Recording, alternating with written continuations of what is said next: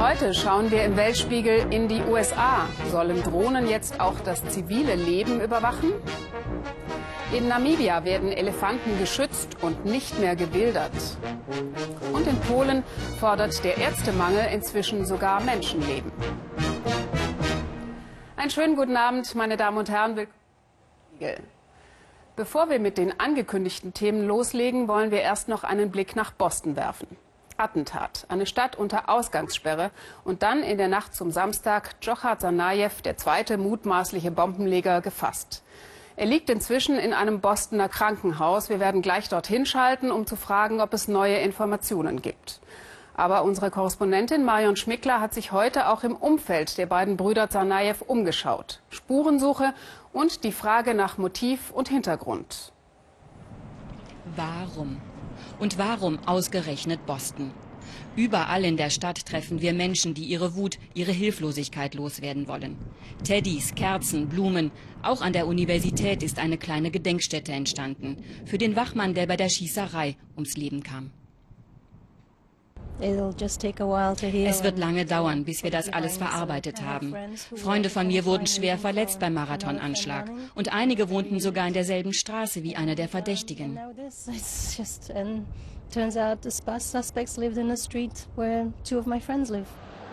Die Norfolk Street in Cambridge.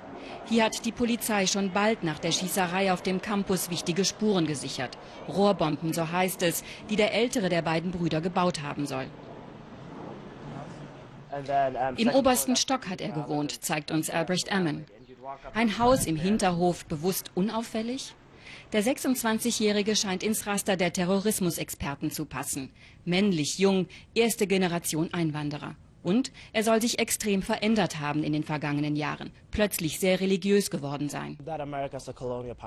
Er bezeichnete Amerika als Kolonialmacht, die Staaten militärisch angreift und das mit der Bibel begründet. Die US-Soldaten würden nur Unschuldige töten in Afghanistan, meinte er. Ich habe ihm gesagt, es ist okay, wenn du den Koran für perfekt hältst, aber du musst auch andere Religionen respektieren. Es war eine heftige Diskussion.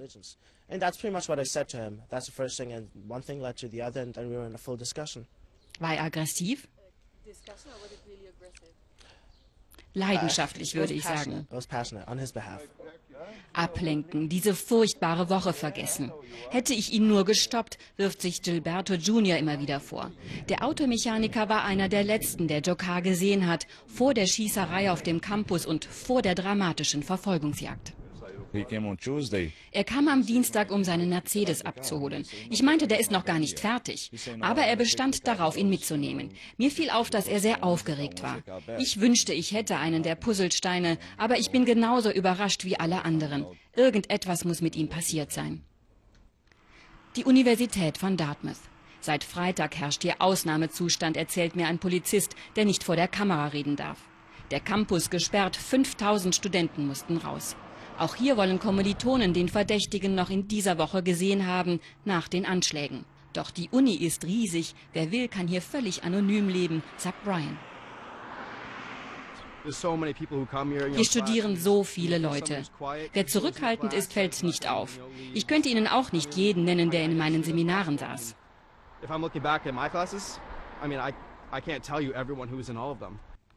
Ob Jokar genau diese Anonymität gesucht hat? Wir fahren zu dem Hotel, in dem viele seiner Kommilitonen untergekommen sind. Doch das Misstrauen gegenüber den Medien ist groß. Niemand will voreilige Schlüsse ziehen. Als sein Foto rauskam, habe ich ihn sofort erkannt. Wie war er? Er war ein sehr ruhiger, unauffälliger Typ, redete nur, wenn der Lehrer ihn aufrief. Aber sein Englisch war perfekt. Ich habe erst jetzt erfahren, dass er kein gebürtiger Amerikaner ist die letzten Minuten vor der Festnahme. Nur schwer verletzt überlebt der 19-Jährige den Showdown, von dem jetzt erste Bilder freigegeben worden sind. Die Ermittler hoffen, ihn so bald wie möglich befragen zu können. Denn solange Jokar nicht aussagt, können auch sie über Motive nur spekulieren.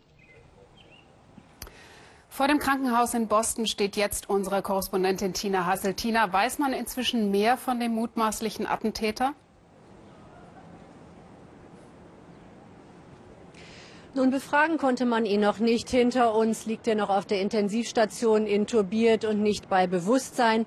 Aber es ähm, kommen immer mehr Informationen zu seiner Persönlichkeit. Anders als sein älterer Bruder scheint er hier wirklich angekommen zu sein. Er hat sehr erfolgreich Zahnmedizin studiert. Er hatte viele amerikanische Freunde. Auch das anders als sein Bruder. Und die alle und auch die Professoren sagen, sie können sich das überhaupt nicht vorstellen. Und er müsse von seinem älteren Bruder irgendwie umgedreht und fast einer Art Gehirnwäsche unterworfen worden sein. Von Wel ihm könnte das nicht ausgehen. Welche Erkenntnisse gibt es denn über die Rolle, die der ältere Bruder gespielt hat, über Spuren zu islamistischen Verbindungen in Tschetschenien, im Kaukasus?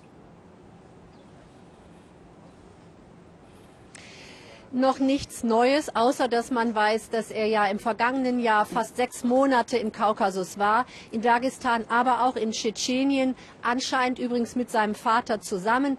Ob er da Extremisten getroffen hat, ob er eventuell sogar in einem Terrorcamp gewesen ist, das weiß man noch nicht. Aber das wird jetzt mit Hochdruck hier auch recherchiert und untersucht. Das FBI hatte ja beide Brüder überprüft, aber offenbar schlecht. Welche Konsequenzen wird das haben? Ja, Ute, das ist die große politisch spannende Frage. In den kommenden Tagen wird sich FBI-Chef Müller in Washington sehr unangenehmen Fragen unterziehen müssen. Und sollte herauskommen, dass das FBI 2011 nicht gründlich genug recherchiert hat, dann wäre dies auch ein politisches Problem für Präsident Obama, der dann letztlich die Verantwortung tragen würde und äh, der im Moment ja eigentlich seine Einwanderungsreform einbringen will. All das würde dann wahrscheinlich ähm, sehr schwer werden. Wie schätzen Sie das ein, Tina? Sind die Amerikaner nach diesem Anschlag möglicherweise noch offener für einen ausgeprägten Überwachungsstaat?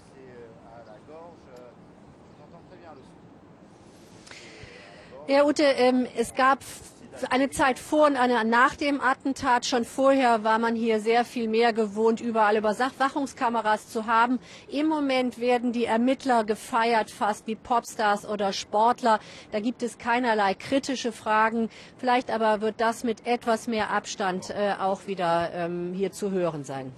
Vielen Dank, Tina Hassel nach Boston. Und wir sind damit gleich bei unserem nächsten Thema. Die Videoüberwachung in Boston war sie erfolgreich, aber manche sehen sie schon wieder als Technik von gestern. Drohnen, das sind diese leisen, aber tödlichen Fluggeräte, zumindest wenn sie militärisch eingesetzt werden. Bewaffnet wurden sie zum ersten Mal im Irakkrieg verwendet, später in Afghanistan.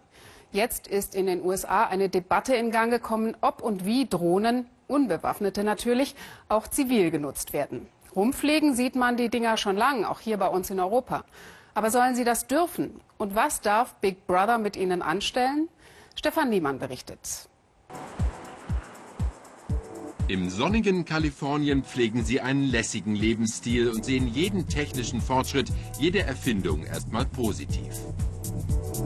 Ein Immobilienmakler für Luxusvillen fühlt sich als Pionier. Ed Kaminski setzte als erster zivile Drohnen für Luftaufnahmen ein.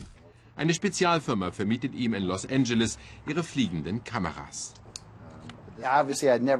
Sowas hatte ich noch nie gesehen. Ich war gespannt, wie die Bilder auf meiner Webseite wirken, denn alle Kunden suchen heutzutage online. Ich will die aber zum Haus locken. Dafür ist das genial.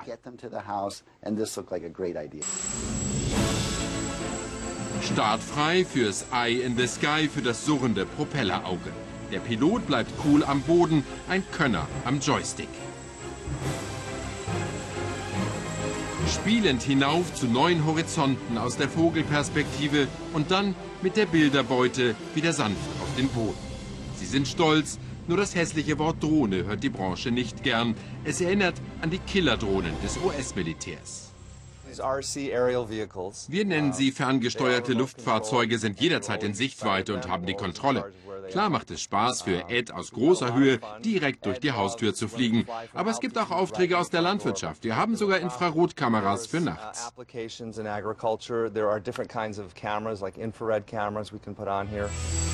Doch die kleinen Drohnen haben ein Problem. Sie fliegen noch im rechtsfreien Raum.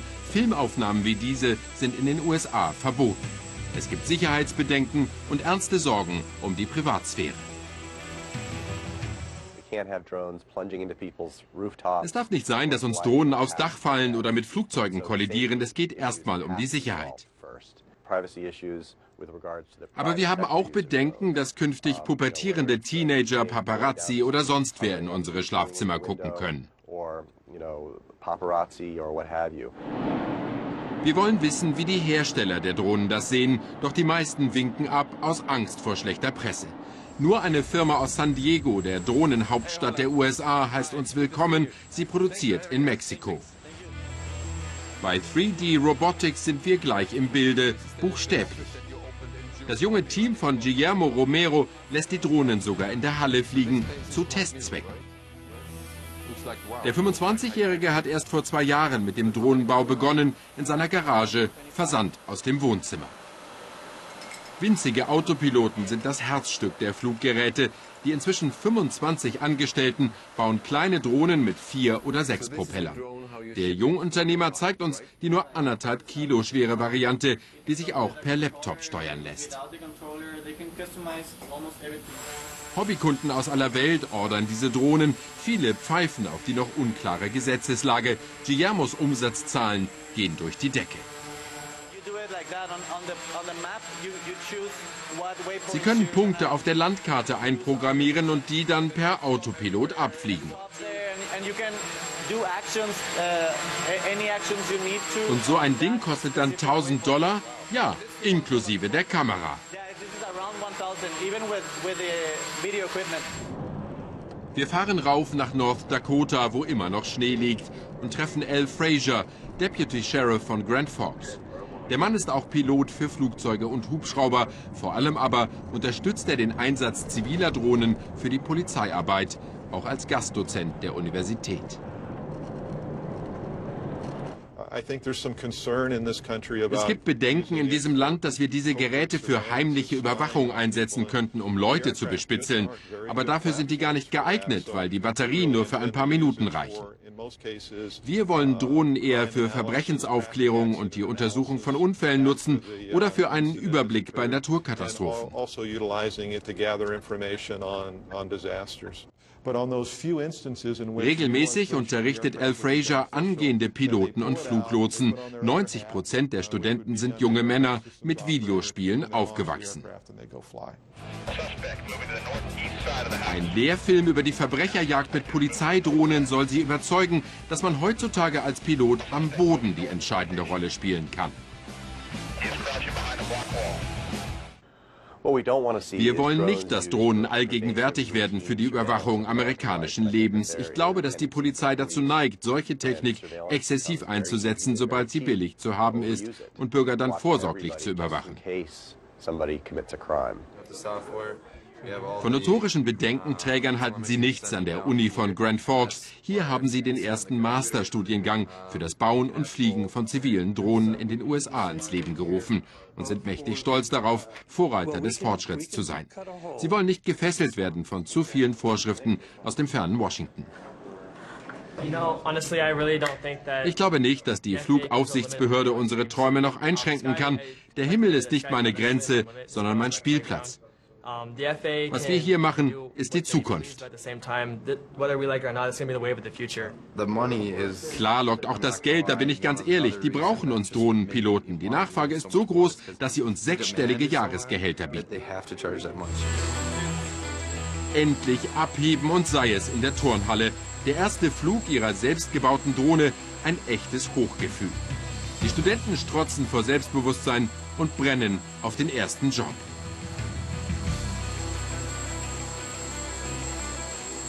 Vor der Villa in Los Angeles diskutiert der Makler mit dem Drohnenprofi. Ed Kaminski möchte jetzt Flugbilder aus dem Wohnzimmer. Mission Possible, sagt der Pilot, und so kreist die Kamera um den Kronleuchter. Was aussieht wie die Spielerei großer Jungs, trägt reichlich Konfliktpotenzial. Auf der einen Seite die Sehnsucht nach Fortschritt, neuen Jobs und mehr Sicherheit, auf der anderen die Angst vor Big Brother und dem Überwachungsstaat. Erst 2015 wollen Amerikas Gesetzgeber endgültig entscheiden, was zivile Drohnen dürfen. Perfekt. Wilde Tiere und Afrika, da stellt sich bei mir im Kopf das klassische Safari-Bild ein. Touristen fahren in offenen Jeeps durch Nationalparks und fotografieren Zebras, Elefanten oder Giraffen. Eingezäunt in einer Art überdimensioniertem Zoo. Und die Tiere sind Eigentum der staatlichen Parks. Was Wilderer nicht davon abhält, Jagd auf sie zu machen. So sieht es zumindest in Südafrika aus. Das Nachbarland Namibia dagegen versucht in vielen Regionen ein offenes Zusammenleben von Mensch, Wild und Haustieren. Zäune gibt es hier nicht. Die wilden Tiere gehören zu den örtlichen Dorfgemeinschaften und werden deshalb von ihnen auch erfolgreich gegen die Wilderer geschützt. Unser Korrespondenten Uli Neuhoff wollte wissen, wie das funktionieren kann in einem Ort, in dem die deutsche Kolonialvergangenheit immer noch den Ortsnamen prägt, in Warnquelle. Im Prinzip macht Ronald genau das Gleiche wie sein Vater früher vor 20 Jahren. Er beobachtet und spürt auf. Sein Vater galt noch als Wilderer, jetzt vermehren sich die Wüstenelefanten wieder. Von Anbeginn der Zeit lebten wir mit den wilden Tieren zusammen. Sie müssen in der Gegend bleiben für unsere Kinder, damit sie die auch sehen können. Spurenlesen ist Teil der Familienkultur. Sein Wissen erwarb Ronald von Vater und Großvater. Frische Löwenspuren. Dass er für seine Streifzüge Geld bekommt von der Naturschutzbehörde macht den Unterschied. Ein Elefantenkadaver mehrere Wochen liegt er wohl schon hier.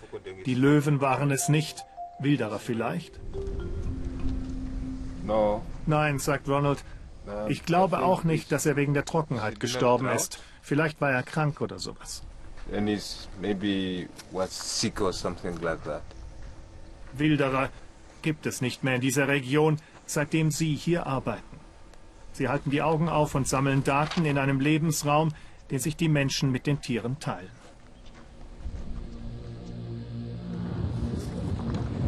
Im benachbarten Südafrika wird dagegen ein Negativrekord nach dem anderen gebrochen.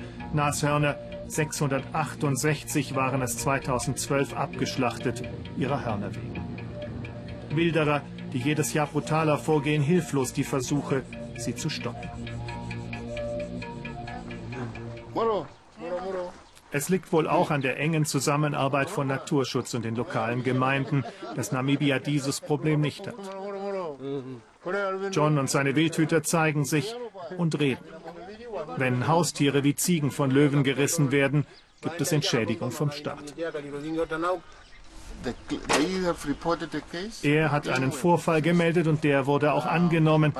Aber der Fall wurde wohl noch nicht von der richtigen Stelle bearbeitet. Daher kommt die Verzögerung. Er will jetzt wissen, was passiert. Dass solche Dinge vertrauensvoll diskutiert werden, liegt daran, dass die Wildhüter aus dem eigenen Dorf kommen. Man kennt sich und mittlerweile ist Vertrauen gewachsen. Früher lebten wir auch mit den Löwen, aber wenn ein Löwe eines unserer Tiere riss, dann haben wir ihn dafür getötet. Mit Pfeil und Bogen. Gefährlich war das. Jetzt kümmern sich die Wildhüter um solche Dinge. Und Haustiere wie die Ziegen gibt es eher zu viele als zu wenige hier im Gemeindeland. Überweidung ist ein Problem im trockenen Nordwesten des Landes. Als Namibia das Wildmanagement einführte, ging es darum, das Miteinander von Haus- und Wildtieren zu organisieren. Ziel ist seitdem nicht mehr, dass sich die Wildbestände grenzenlos vermehren. Jagen ist Teil des Naturschutzes. Es geht darum, die Zahlen stabil zu halten. Das Futter für Haustiere und für das Wild wird weniger. Und ich glaube, wenn wir die Farmer anhalten, die Zahl ihrer Tiere zu reduzieren, dann wird auch von uns erwartet, dass das Gleiche für die Wildtiere gilt.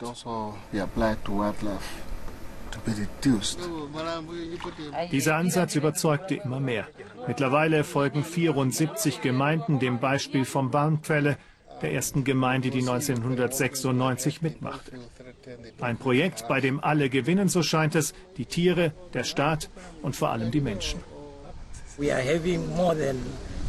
Mehr als 15 Menschen aus der Gemeinde arbeiten für das Projekt, haben jetzt einen Job und wir bekommen noch andere direkte Leistungen. Zum Beispiel wird Wildfleisch an uns verteilt.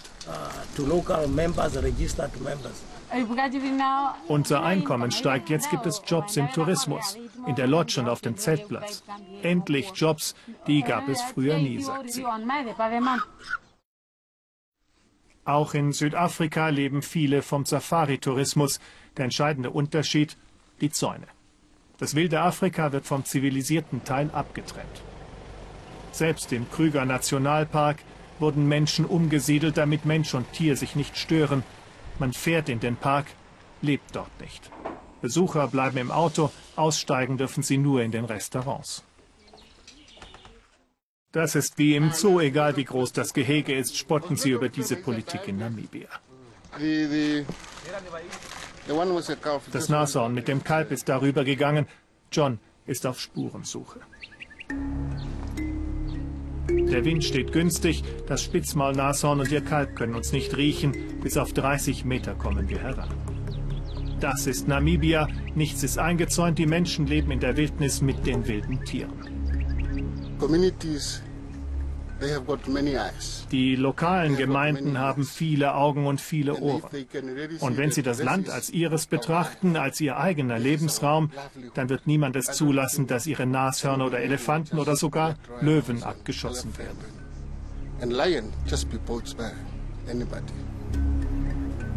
Ein einziges Nashorn wurde bisher in Namibia gewildert. In Südafrika sind es alleine in diesem Jahr schon über 200.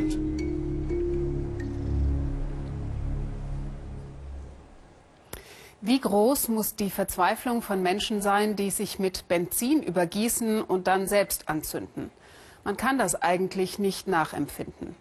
Aber es geht bei dieser Art des Selbstmordes ja nicht nur um innere Beweggründe, sondern die Opfer, so muss man sie schon nennen, wollen ein sichtbares Zeichen gegen unhaltbare Zustände setzen.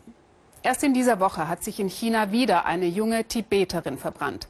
Eine von inzwischen mehr als 110 Tibetern in den vergangenen vier Jahren, die so gegen die Unterdrückung ihres Volkes durch China protestieren. Nur noch mal kurz zur Erinnerung. Seit 1951 hält China Tibet besetzt, auch wenn die Provinz offiziell als autonome Region bezeichnet wird. Christina Adelhardt berichtet. Sie sterben einen grausamen Tod. Sie sterben öffentlich, mitten in der Stadt oder draußen auf dem Land. Es sind Mönche und gewöhnliche Bürger, Männer und Frauen. Die Selbstverbrennungen sind eine Fortsetzung der Proteste von 2008. Damals gab es Demonstrationen und Ausschreitungen in Lhasa und den angrenzenden Provinzen. Die chinesische Regierung hat sie blutig niedergeschlagen. Massendemonstrationen waren danach nicht mehr möglich. Es blieb nur individueller Protest. Aber selbst der wurde hart bestraft. Und dieser stille Protest wurde nicht bekannt. Jetzt verbrennen sich die Menschen, weil nur noch das möglich ist und Aufmerksamkeit erregt. Aber die Repressalien werden dadurch nur noch schlimmer, sagt Tsering Wieser. Die berühmte tibetische Bloggerin reist immer wieder von Peking aus in ihre Heimat, sammelt Informationen für ihre Webseite, die in China gesperrt ist. Mehr als 110 Menschen haben sich bislang verbrannt. Lobsang Zultrim ist einer von ihnen, 22 Jahre.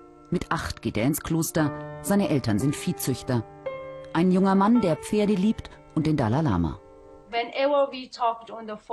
Immer wenn ich aus den USA mit ihm telefoniert habe, hat er mich gefragt, wie es dem Dalai Lama geht.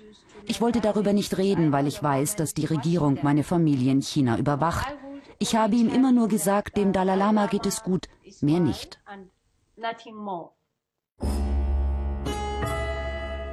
Am 16. März 2012 zündet sich Lobsang an. Eine menschliche Fackel, die durch die Straße rennt und nach dem Dalai Lama ruft. Polizisten mit Feuerlöschern ersticken die Flammen. Drei Tage später stirbt er. Ein tibetisches Begräbnis verweigert die Regierung, verbrennt den Leichnam. Den Eltern bleibt nur seine Asche.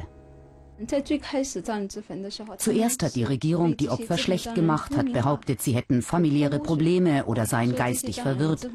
Aber es haben sich nicht nur zehn verbrannt, sondern jetzt sind es mehr als 100. Verleumdungen allein reichen als Erklärung nicht mehr aus. Jetzt behauptet die Regierung, die Menschen würden von Extremisten angestiftet.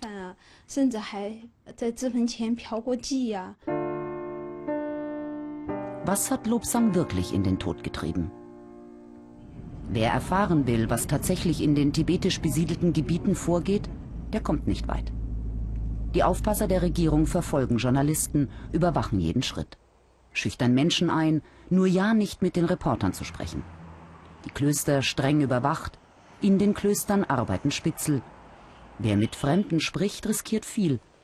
Im schlimmsten Fall droht Gefängnis. Hier in die Gegend kommen viele Touristen, aber wir Tibeter profitieren davon nicht. Die Han-Chinesen machen die Geschäfte und sie sind uns feindlich gesinnt.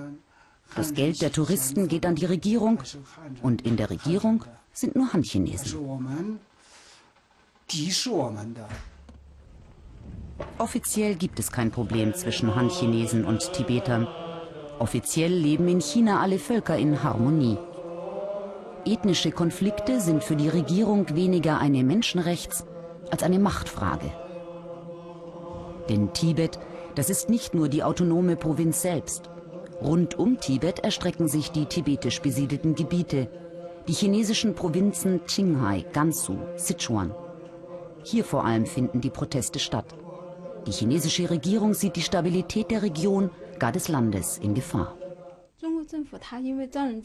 Die Selbstverbrennungen sind eine große Schande für die chinesische Regierung. Jahrelang hat sie behauptet, die Tibeter seien glücklich, ihr Leben habe sich zum Besseren verändert. Aber viele der Opfer waren einfache Bürger, junge Menschen, die den Dalai Lama noch nie gesehen haben. Das muss die Regierung jetzt irgendwie erklären. Lobsang hat sich verbrannt, weil er dazu angestiftet wurde, behauptet die Regierung. In einer Dokumentation des staatlich kontrollierten Fernsehens werden die angeblichen Täter präsentiert. Er soll den jungen Mann überredet haben, Lobsang Gongchok, ein Mönch des Kirti-Klosters. Ich habe gesagt, die, die sich selbst verbrennen, sind Helden für die tibetische Sache. Sie tun das nicht für sich, sondern sie sterben für das Wohl anderer. Hinter ihm steht angeblich ein Netzwerk von Extremisten, die ihre Befehle aus Indien erhalten, dem Sitz der tibetischen Exilregierung. Gonchok wird der Prozess gemacht. Das Staatsfernsehen berichtet ausführlich. Ein scheinbar rechtsstaatliches Verfahren. Die Verdächtigen haben keine Mühe gescheut, unschuldige Menschen zu Selbstverbrennungen anzustiften, um so zusammen mit der Dalai Lama-Clique China zu spalten. Das ist ein schwerer Verstoß gegen chinesische Gesetze. Gongchok wird zum Tode verurteilt, andere vermeintliche Anstifter zu zehn Jahren Haft. Schon wer Fotos von Selbstverbrennungen macht und sie weiterleitet, kann hart bestraft werden. Wer von geplanten Verbrennungen weiß und sie nicht verhindert, wird wegen vorsätzlichen Mordes angeklagt. Die Prozesse sind reine Inszenierung, meint Kirti Rinpoche. Der Lama lebt im Exil. Er ist das religiöse Oberhaupt des Kirti-Klosters, in dem auch Lobsang war. Für die Prozesse gibt es drei Gründe. Erstens soll so die chinesische Bevölkerung über die wahren Hintergründe der Selbstverbrennungen getäuscht werden. Zweitens wollen sich damit lokale Funktionäre nach oben empfehlen und zeigen, wir haben alles unter Kontrolle. Drittens, die Tibeter sollen damit eingeschüchtert werden.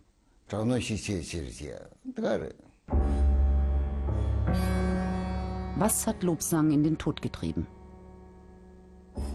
Warum wählen so viele Tibeter den Tod und nicht das Leben? Warum kann er nicht aufhören, dieser grausame Protest.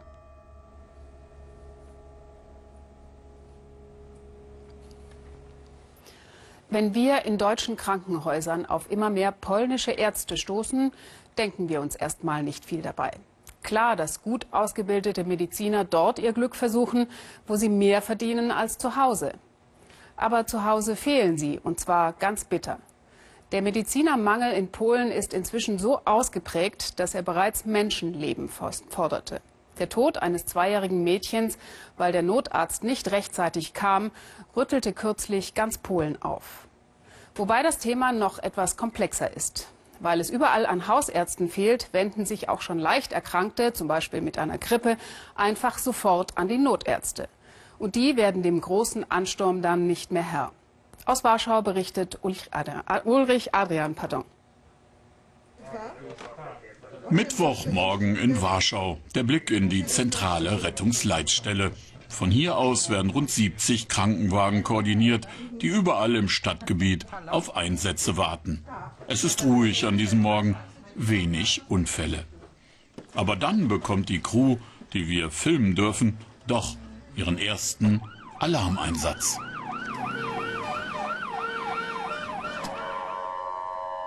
Ein Kind ist von der Schaukel gefallen, erfahren wir unterwegs per Funk. Später stellt sich glücklicherweise heraus, dass nichts Ernstes passiert ist. So geht das im Stundentakt weiter. Mehrfach treffen wir auf sogenannte Lejaks, hilflose Personen. So umschreiben die Sanitäter drastisch Betrunkene, um die sie gerne einen Bogen machen, weil immer die Gefahr besteht, dass der Rettungswagen vollgekotzt wird und für mindestens einen halben Tag ausfällt. Nur jeder vierte Einsatz wäre wirklich nötig gewesen. Oft sind es Bagatellen, zu denen sie gerufen werden. Wir fahren wie die Verrückten, um Leben zu retten, und vor Ort stellen wir fest, dass der angeblich Bewusstlose fröhlich durch die Wohnung läuft und uns nur angerufen hat, weil er seit einer Woche keine Zeit für einen Arztbesuch fand. Naja, es ist ja auch schwer, einen Termin bei einem Arzt zu bekommen. Unser Gesundheitswesen in Polen funktioniert doch überhaupt nicht. Gerade nachts und an Wochenenden findest du keinen Arzt. Auf Termine wartest du Monate. Da ist es am einfachsten und schnellsten, den Rettungsdienst anzurufen. Jeder weiß das, jeder tut es, wenn er krank ist. Hier anzurufen, auch wenn es nicht ernst ist, gilt als Kavaliersdelikt. In der polnischen Ärztekammer spricht der Chef sogar vom Versagen aller Politiker und erinnert an kommunistische Zeiten. Polen hat sich verändert in den letzten 20 Jahren, natürlich zum Positiven, das bestreitet keiner. Aber das Gesundheitswesen wird immer schlimmer. Es ist die letzte Enklave des sozialistischen Systems, so kann das nicht weitergehen. Da hat er wohl recht. Erst vor zwei Monaten kam nahe Radom für die zweijährige Dominika jede Hilfe zu spät. In der Rettungswache glaubten sie erst an eine Bagatelle und schickten keinen Wagen. Das Mädchen starb an einem Virus. Die polnische Bildzeitung Fakt titelte, Premierminister Tusk macht dich endlich an die Arbeit. In Polen sterben die Kinder. Es gibt zu wenig Ärzte, das gilt überall, auch hier im Kinderkrankenhaus in Sosnowiec im schlesischen Ballungsgebiet nahe Katowice. Die leitende Anästhesistin Lidia Latuschinska wird im Mai 70 Jahre alt und findet es völlig normal, dass sie nach wie vor Vollzeit im Dienst ist. Und sie sagt auch klar, dass sie gar keine andere Möglichkeit hat, wenn sie nicht verarmen will. Mein Mann ist gestorben, ich bin jetzt allein. Und meine Rente reicht nicht, um die Miete zu bezahlen und normal davon zu leben. Das ist entschieden zu wenig. 40 Berufsjahre hat Lydia Latuschinska hinter sich. Die Arbeit hält sie jung, sagt sie natürlich auch. Aber als wir zurückfragen, ob es denn überhaupt einen Nachfolger gäbe, der sich hier um die Frühchen kümmern könnte, zuckt sie die Achseln. Nein, das ist das andere Problem. Ich sehe da niemanden. Es gibt keinen jungen Arzt in diesem Krankenhaus. Wir haben noch nicht einmal Praktikanten. Wir haben seit Jahren massive Probleme und finden keine Ärzte für die Kleinsten. Das war schon immer so. Ihr Kollege Jerzy Walecki im Warschauer Krankenhaus des Innenministeriums sieht das genauso. Er hat die 70 Grad überschritten. Er arbeitet nach wie vor zehn Stunden am Tag. Auch seine Rente ist zu klein, auch er will weitermachen, weil er seine Patienten nicht im Stich lassen will. Ein älterer Arzt ist erfahrener, empfindsamer und besitzt mehr Wissen, ist sein Wahlspruch. Aber als wir ihn ebenfalls nach einem Nachfolger fragen, sagt er uns, wie prekär die Lage ist. Tja, ich wollte das aus Scham eigentlich verschweigen, aber es ist so. Wir haben keine Nachfolger. Wir leiden unter dem Mangel, wir werden immer weniger, die Jungen fahren weg, die Krankenhäuser werden gezwungen, Rentner einzustellen. Auch auf seiner Station sehen wir nur wenige junge Gesichter wie diesen Arzt. Die meisten praktizieren längst an deutschen oder englischen Krankenhäusern und Dr. Walecki ist deswegen ziemlich aufgebracht. Das ist so ungerecht. Wir haben die jungen Ärzte doch ausgebildet. Und zwar umsonst. Sie haben keinen Swati dafür bezahlt. Und danach gehen sie einfach ins Ausland. Alle finden irgendwo anders einen Platz. Sie sollten in Polen bleiben. Es ist einfach frustrierend. Ich verstehe Ihre ökonomischen Gründe. Sie kriegen im Ausland natürlich wesentlich mehr Geld. Aber ich nehme Ihnen das übel. Das Leben ist so brutal. Das wollen wir genauer wissen. In der Universitätsklinik in Katowice haben wir uns am nächsten Morgen in der Onkologie mit drei jungen Studenten verabredet, die alle in diesem Jahr fertig werden. Und hier bestätigt sich die Befürchtung des Warschauer Radiologen. Alle, ohne Ausnahme, haben längst Auslandspläne, zum Teil schon mit gültigen Verträgen. Und Sprachprobleme gibt es auch nicht. Ja, also ich habe in Hannover ein Jahr studiert und äh, also ich habe dort ähm, ja, äh, Deutsch gelernt.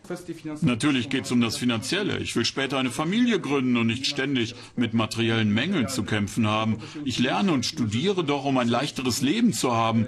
Und das lässt sich in Deutschland viel leichter erreichen als in Polen. Hier müsste ich eindeutig mehr arbeiten.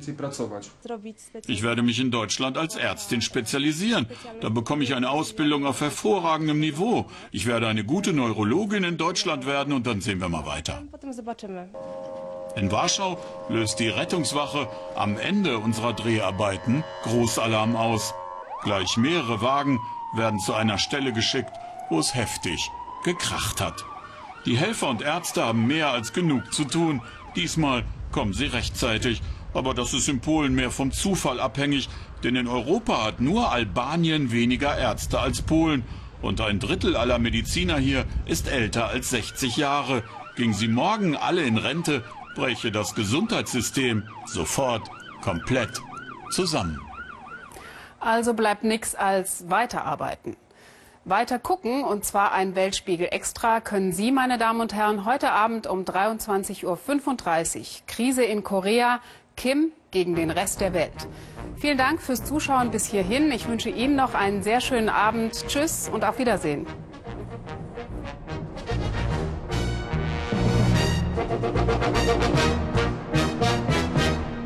Mehr Videos finden Sie in der Das Erste Mediathek.